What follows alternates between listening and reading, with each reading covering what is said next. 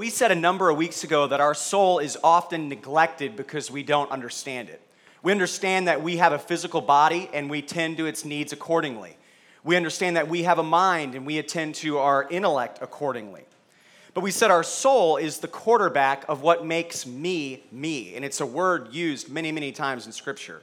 It runs my emotions, my body, uh, my body language, rather, my facial expressions, my will, and even my thoughts. We said last week that the soul is created to be needy. We have needy souls.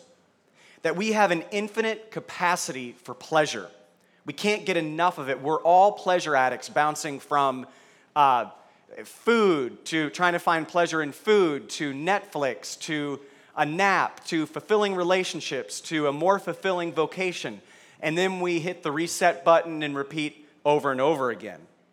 We can't help ourselves. Our souls were created to orbit around something other than ourselves. We are not self sufficient. We are made to enjoy life. We're made to enjoy something. In fact, you can substitute the word worship with the word enjoy. So we can't get enough pleasure, and God, the author of pleasure, can't give us enough because He's a giver. It's the perfect marriage. So, from last week, a question for you What is the ultimate purpose of our lives? To enjoy God. What is the purpose that we're to wake up to tomorrow morning?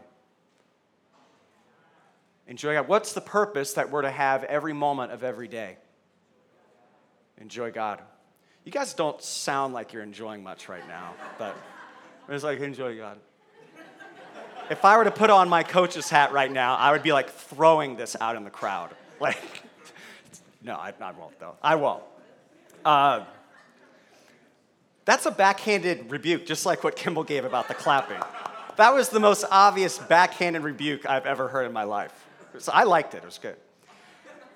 So, Psalm 63, verse 1, this has been our anchor passage for this series. It says, You, God, are my God. Earnestly I seek for you. I thirst for you. My whole being longs for you in a dry and parched land where there is no water. I have seen you in the sanctuary and beheld your power and your glory. Because your love is better than life, my lips will glorify you. I will praise you as long as I live, and in your name I'll lift up my hands. I'll be fully satisfied as with the riches of foods. With singing lips, my mouth will praise you. On my bed, I remember you. I think of you through the watches of the night. Because you're my help, I sing in the shadow of your wings. I cling to you. Your right hand upholds me. This is not talking about a stuffy religious service, is it? This isn't talking about a set of moral expectations, is it? It's talking about a deep, rich, passionate relationship with the one who fulfills the desires that he places in our hearts. Wouldn't you know what it's like to long for God? Other translations say, I faint with longing for you. Wouldn't you, don't you want to know what it's like to faint because of how much you long for God? I would love to enjoy he whose love is better than life. Some of us, if we're honest, we're having a serious conversation with ourselves during this series. And if you're like me, I think the conversation goes something like this If God is the author of pleasure with an inexhaustible capacity to give, and I have a, the, the ceaseless ability to receive more and more pleasure, then why is it so painfully difficult and often seemingly impossible to enjoy the Lord? Why do I know in my head that He's the author of joy and then go to so many other things when I'm really looking for, for joy, for an escape, for pleasure? That's the purpose of tonight. Last week's intent was to establish what it means to find pleasure in Jesus. This week, it, the focus is to be honest about the internal argument we're having with ourselves, to acknowledge the obstacles, or you could say the enemies, to enjoying God. To start, I have to get real with you guys. I have to confess that I get frustrated with my brokenness. I wonder sometimes, why do I get jealous of other pastors who are doing the Lord's work? I mean, if there was ever an example of we're all on the same team, it's that. Why do I have such an insatiable, insane desire to win? Why do I have a secret loneliness that creeps up on me at sometimes that no amount of relationships or accomplishments can touch? Why do I feel like one more accomplishment, one more goal achieved will finally get me to a place where I'll be able to find rest? In other words, I often hang my head in disgust and wonder why I don't always practice what I preach and truly and deeply enjoy the Lord. Because the best gift I can give you and the best gift you can give me is simply to enjoy the Lord. Did you know that? That's the best gift we can give one another, to be ones who enjoy the Lord. I mean, I know what Jesus says, and so do many of you in Mark, uh, verse, chapter 8, verse 36.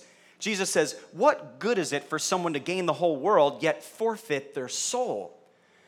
You know, for many years, I thought that Jesus was only saying here, it really in so many words, hey, if you soak up all the world has to offer, but you don't have me, then you're going to be separated from me for all eternity after you die. Is it really worth it? I thought that's all he was saying. But I think that it's only part of the intent of this question. I think the question also is to probe our pursuit of satisfaction, saying that it will be fruitless if Christ is not the object of your pleasure seeking.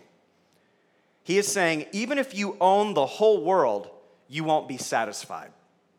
Even if you have all the money that Bill Gates has, you won't be satisfied. Even if you have uh, you know, a deeper romantic relationship than anything you might read in a novel, then you won't be satisfied. Now, I believe that Jesus here is certainly talking about our eternal destiny, but he's also talking to his disciples here and talking about where we find our sense of satisfaction.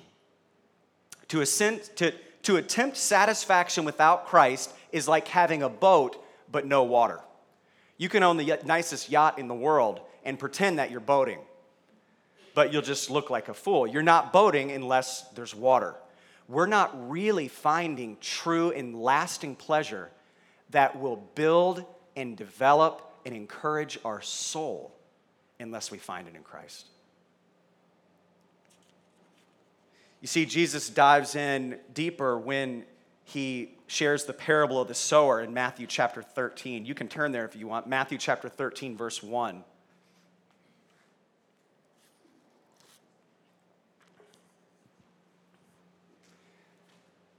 Says, That same day, Jesus went out of the house and sat by the lake. I want to stop there. Isn't it crazy how often Jesus just gets out and he finds some solitude? The Savior of the world goes and finds solitude. Such large, large crowds gathered around him that he got into a boat and sat in it. While all, people, while all the people stood on the shore, then he told them many things in parables, saying, A farmer went out to sow his seed. As he was scattering the seed, some fell along the path, and the birds came and ate it up. Some fell on rocky places where it didn't have much soil. It sprang up quickly because the soil was shallow. But when the sun came up, the plants were scorched, and they withered because they had no root. Other seed fell among the thorns, which grew up and choked the plants. Still, other seed fell on good soil produced a crop 160 or 30 times what was sown. Whoever has ears, let them hear. A little later in the same chapter, Jesus explains this parable in verse 18. He says, Listen then to what the parable of the sower means. When anyone hears the message about the kingdom of God and doesn't understand it, the evil one comes and snatches away what was sown in their heart. This is the seed sown along the path. The seed falling on rocky ground refers to someone who hears the word and at once receives it with joy. But since they have no root, they last only a short time. When trouble or persecution comes because of the word, because of the world, they quickly fall away. The seed falling among the thorns refers to someone who hears the word, but the worries of this life and the deceitfulness of wealth choke the word, making it unfruitful. But the seed falling on good soil refers to someone who hears the word and understands it. This is the one who produces a crop yielding 160 or 30 times what was sown. If the soil is cluttered with rocks and weeds, it won't grow healthy plants. If our souls are cluttered with busyness and anxiety over our circumstances, if they're cluttered with sin, then we cannot find enjoyment. We will continually try to fill our pleasure reservoirs with more and more. The enemy's goal is to busy us with a dogged determination to find satisfaction, to find pleasure outside of Christ. You see, James 1 8 says that the person who does not live in Christ is double minded. And actually, this term double minded means a fractured soul. Our souls are broken, so broken that we do stuff we know we shouldn't do. And we don't do stuff that we know we should do every day. We have the breathtaking privilege of being in Christ, but if we're honest, it feels like our lives are often empty of Christ exalting pleasure and filled with anxiety, fear, and simply enduring the daily grind, but not resting in the pleasure giver. If we're real with ourselves, we struggle to be satisfied in the most satisfying relationship. We struggle to be intimate with the author of love and passion and desire. We're often at a loss as to why we lack courage with the lion of Judah at our side. And with that in mind, I hope that we're all kind of sharing in this tension that we feel, that we have access to the pleasure giver, but we often don't go there. So I, I think this can help us determine a few things. We're going to do an exercise together. Uh, can you guys take out a piece of paper? It can be your bulletin. You got a, a pen next to you there, your phone, your journal. Your person sitting in front of you, you could write on their neck. Just ask them not to move. And then you could take a picture of it after you do that so that you can have it with you tomorrow. Uh, so write this down. If Jesus is blank, why am I so blank? Write those two, write them down. If Jesus is blank, why am I so blank? You might write down, if Jesus is to be enjoyed, why do I often seem so bored in my faith? Or if Jesus' love is better than life, why am I so lonely? Or if Jesus is my peace, then why am I always so anxious? So go ahead and fill in these blanks for yourselves. I'll, I'll give you a minute. If Jesus is blank, why am I so blank? So it's a positive, Jesus is so, positive attribute, why am I so a negative attribute?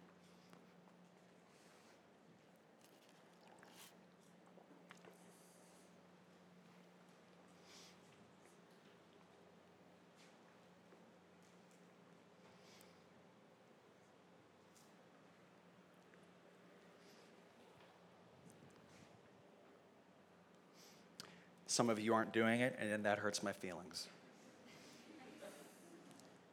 You've got 13 more seconds.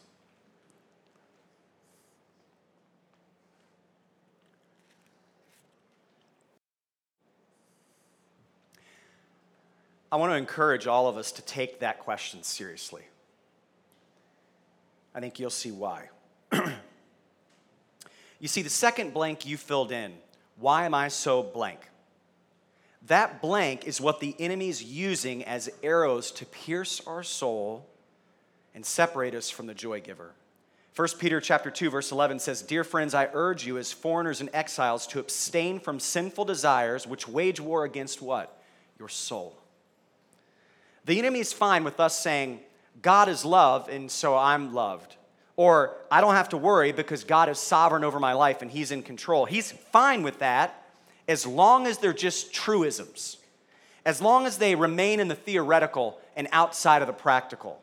So if you filled in the blank, if Jesus sticks closer than a brother, why am I so lonely?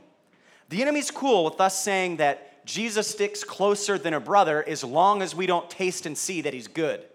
As long as we don't experience him as a deeply satisfying, the most deeply satisfying, richest relationship in our life. As long as it's just up here.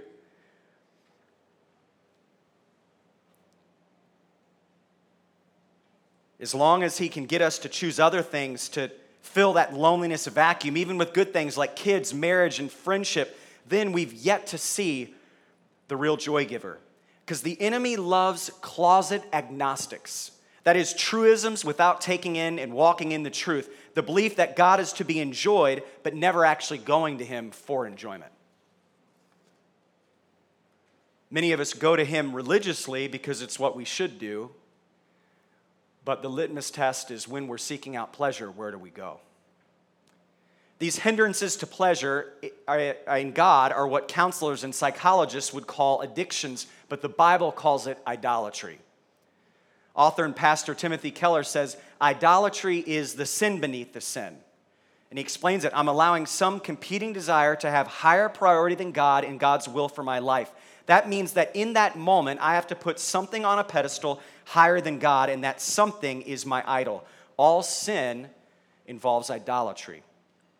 And Keller's right on there. We all commit idolatry every day. It's the sin of the soul meeting its needs with anything that distances us from God.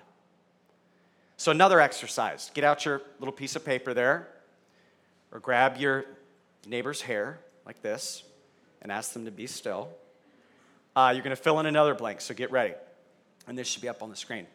I love the Lord and I want to get closer to Him, but there is this thing that always seems to get in the way, and it's blank.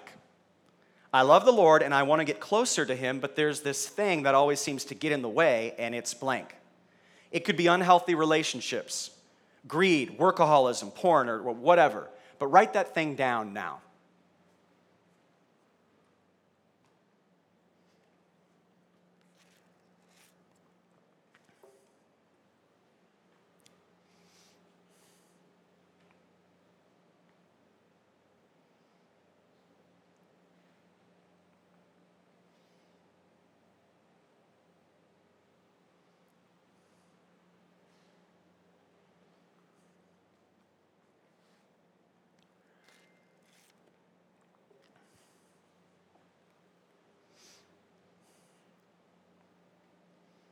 You guys can go back to these, but I'm going to give you nine seconds.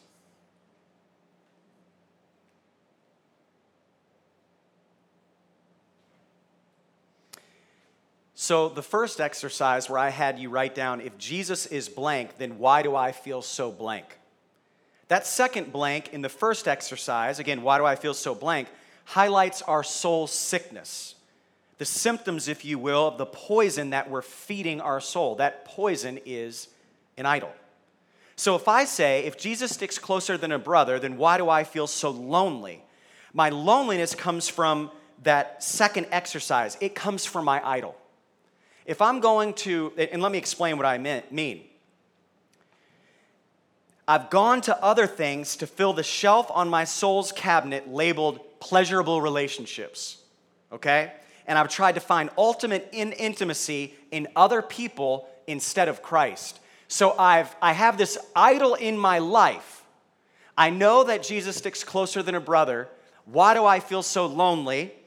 And uh, the thing that seems to always be getting in the way of my closer relationship with Jesus could be seeking out my ultimate desire for intimate, pleasurable relationships in other people instead of Christ. So my loneliness comes from my idol which is I'm not going to Jesus for pleasure.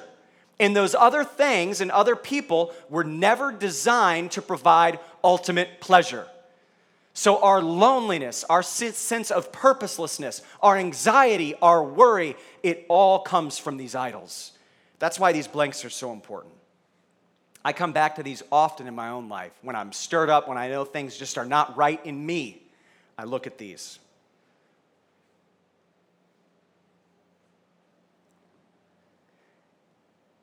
So let's unpack the enemies of enjoying the Lord with a little more specificity here. So we've already pretty much made this point, but the first, the enemy to enjoyment is anything that gets in the way of enjoying the Lord. But like any pastor, even though I've already made the point, I'm going to keep talking about it a little more. And then I'm going to move on to another point. Um, it's because we only listen, you guys only listen to about 2.4% of what I say. So I basically just say the whole, the same thing over and over in a sermon. And than we get. I mean, I'm the same way. We're all that way. Um, so don't feel bad. The fourth step of the Great Recovery Program, Alcoholics Anonymous, is to make a fearless moral inventory. We're all addicts of one thing or another, our, our, idols, maybe to alcohol or Netflix or our phone or sex or even religion, religion itself. We must ask ourselves will this situation that I'm engaging in right now block my connection with God? Or another way to ask that, what situations am I regularly putting myself in where my soul's connection with God is being blocked? I'm not finding pleasure in Him. Let me tell you of one of mine, and I'm embarrassed about it because it sounds real silly. Okay? Many of you may have heard that I am somewhat of a fan of baseball. And that at times, I like to tell stories about baseball. Many of you make fun of that even, and I know you do that, and I love you anyway. You're to hear another baseball story. So, um, I got to be careful. I got to make sure I don't share names here, so I'm to kind of stick to what I've written down here.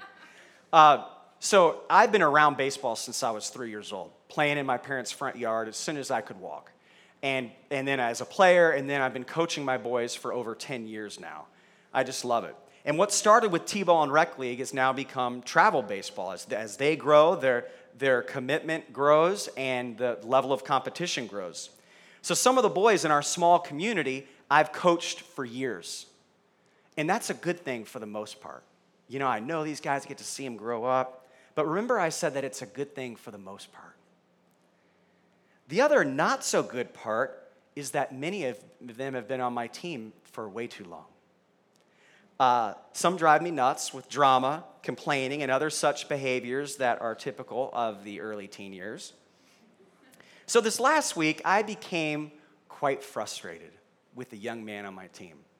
I won't get into the details, but I had told him to, ex- I had encouraged him to execute a play with some great hustle. And the way I describe it to these guys over and over is hey, this was an outfielder. That's the only hint I'm going to give you in case you ever come to a game hey, you need to run to back up that base as if your hair is on fire and the baby pool is right behind third base. I had just given this beautiful illustration that I thought was really good.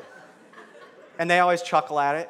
And then so I hit a fly ball, and it's like he's running in quicksand while playing on a, a game on his phone, while allowing a elephant to ride on his shoulders. I mean, it was incredibly, incredibly painfully slow.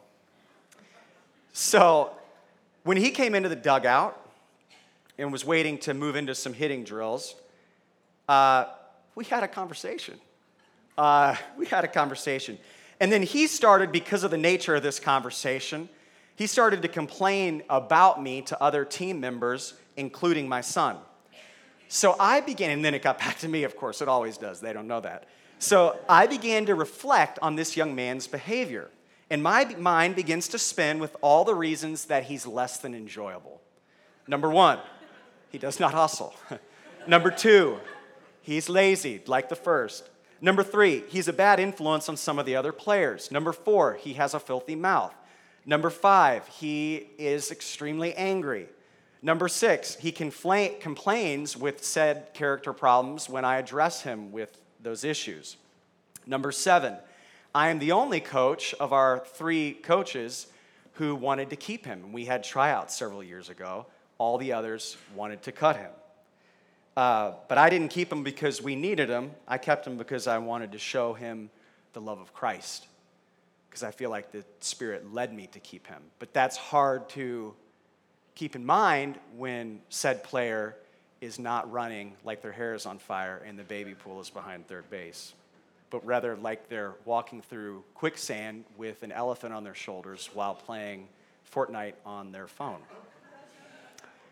Uh, so, but I couldn't stop thinking about this kid and how angry he made me and how I had invested in him and sacrificed for him, and all he did is complain and continue to be lazy. Why isn't the Criswold character development baseball camp helping this boy grow into a man? Why doesn't he get with the program? I mean, I should be his hero. I'm the guy that's keeping him off the cover of High Times magazine five years from now. And so it was really getting in the way of my connection with the Lord. And here is an opportunity for me to find enjoyment in the Lord to say, Lord, I want to be recognized as this young man's hero for all that I've done for him, really more than I want you. Please help me to enjoy you when I interact with this player, even when it's negative. You give to me, and I've repaid you with far worse. Fill my heart with love for this player. So that's the first enemy to enjoying the Lord. Simply anything that gets in the way of intimacy with the Lord. It could be bitterness with another relationship. It could be the fact that you gossip. It could be the fact that you are addicted to too much entertainment.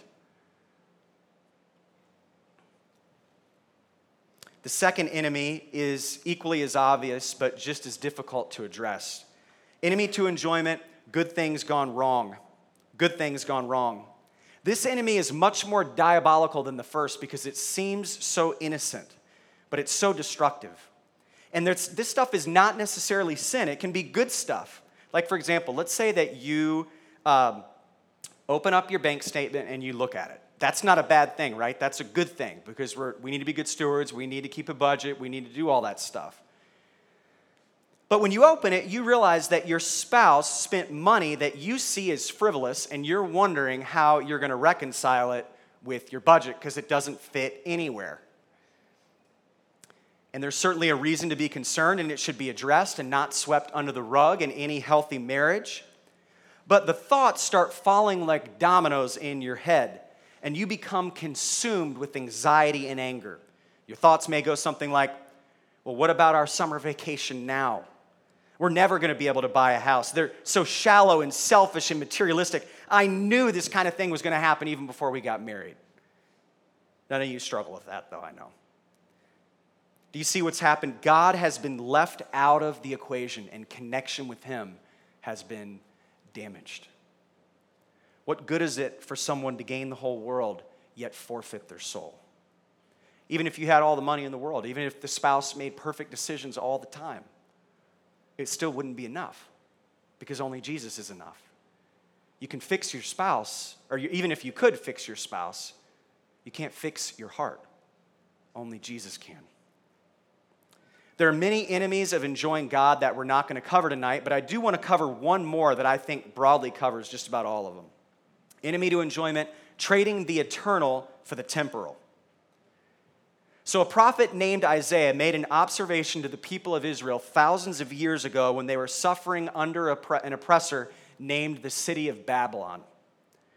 And so, Isaiah says in Isaiah chapter 40, verse 6, a voice says, Cry out.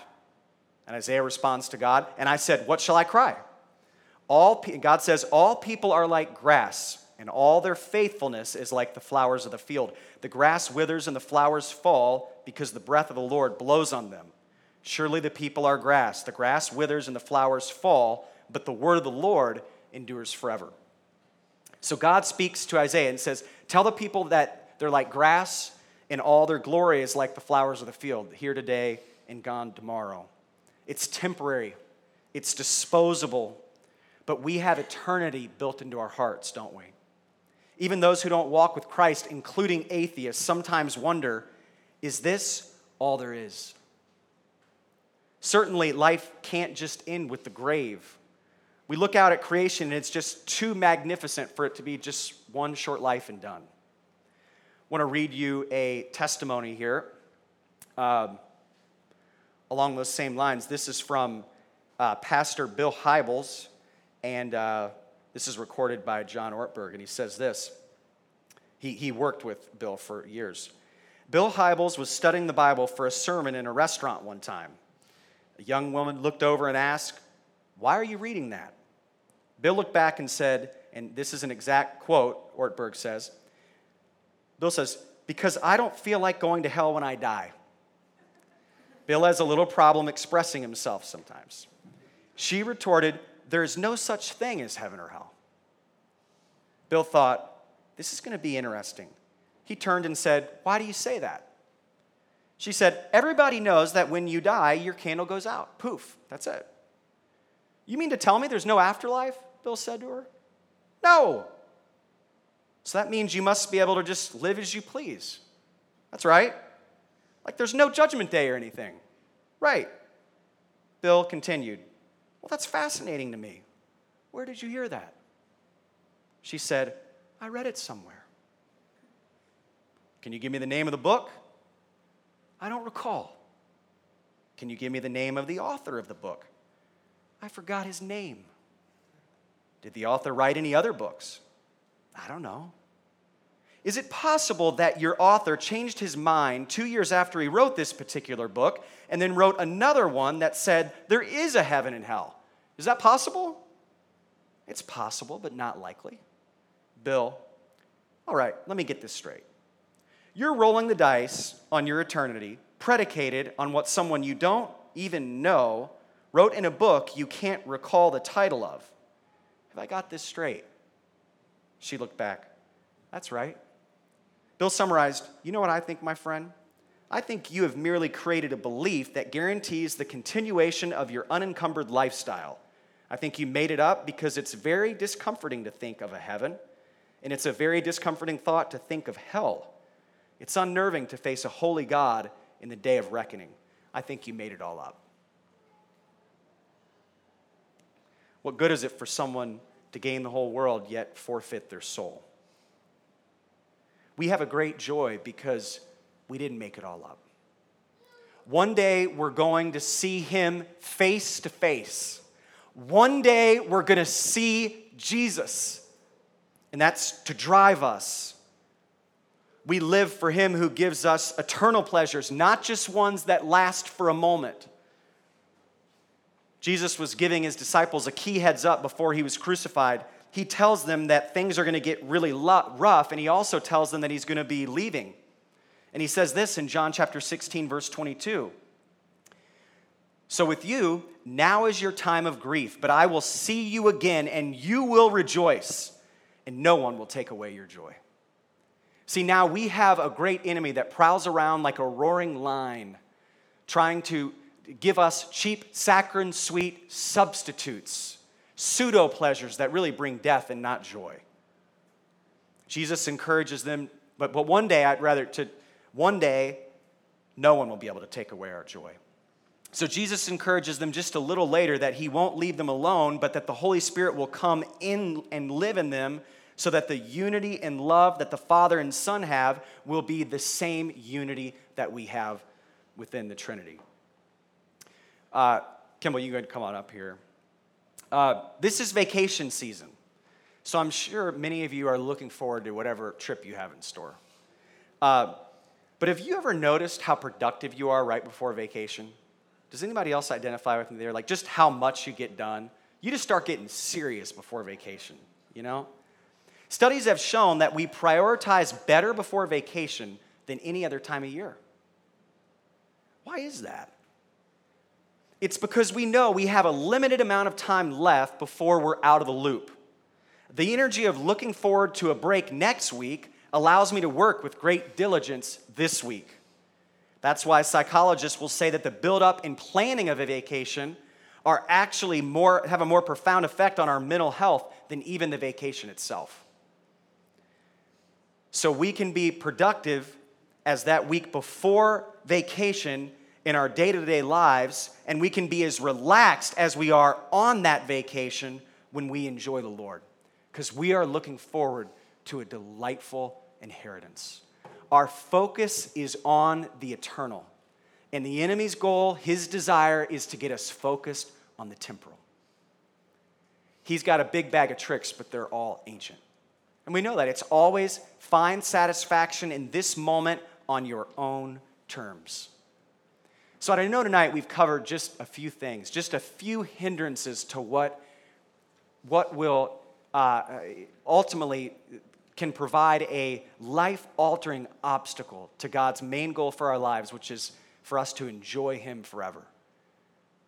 But I want to ask you tonight are you willing? I, I really want to ask this seriously. Are you willing to do a fearless moral inventory and take those two exercises that I gave you tonight and start to uproot those things that you're going to besides Jesus for pleasure? Can you do that with those blanks? Can, can you go home tonight and when you wake up tomorrow, if Jesus is blank, why do I feel so blank? And I want to have a closer, more intimate relationship with Jesus, but there's this thing that's in the way. What is that? Let's pray. Lord, we thank you that you are the author of life. You're the giver of joy. You say that eternal pleasures are at your right hand. Lord, we know that our soul was designed for pleasure. Lord, we know that your primary goal for us is not to serve you out of duty, but to serve you because to do so is sheer delight. Better than any vacation, better than anything money can buy. Better than any security or satisfaction that a relationship can give us. Lord, help us see you in the good things that we see around us that you've provided. Help us not try to find ultimate satisfaction in those things. We love you and we worship you. In Jesus' name, amen.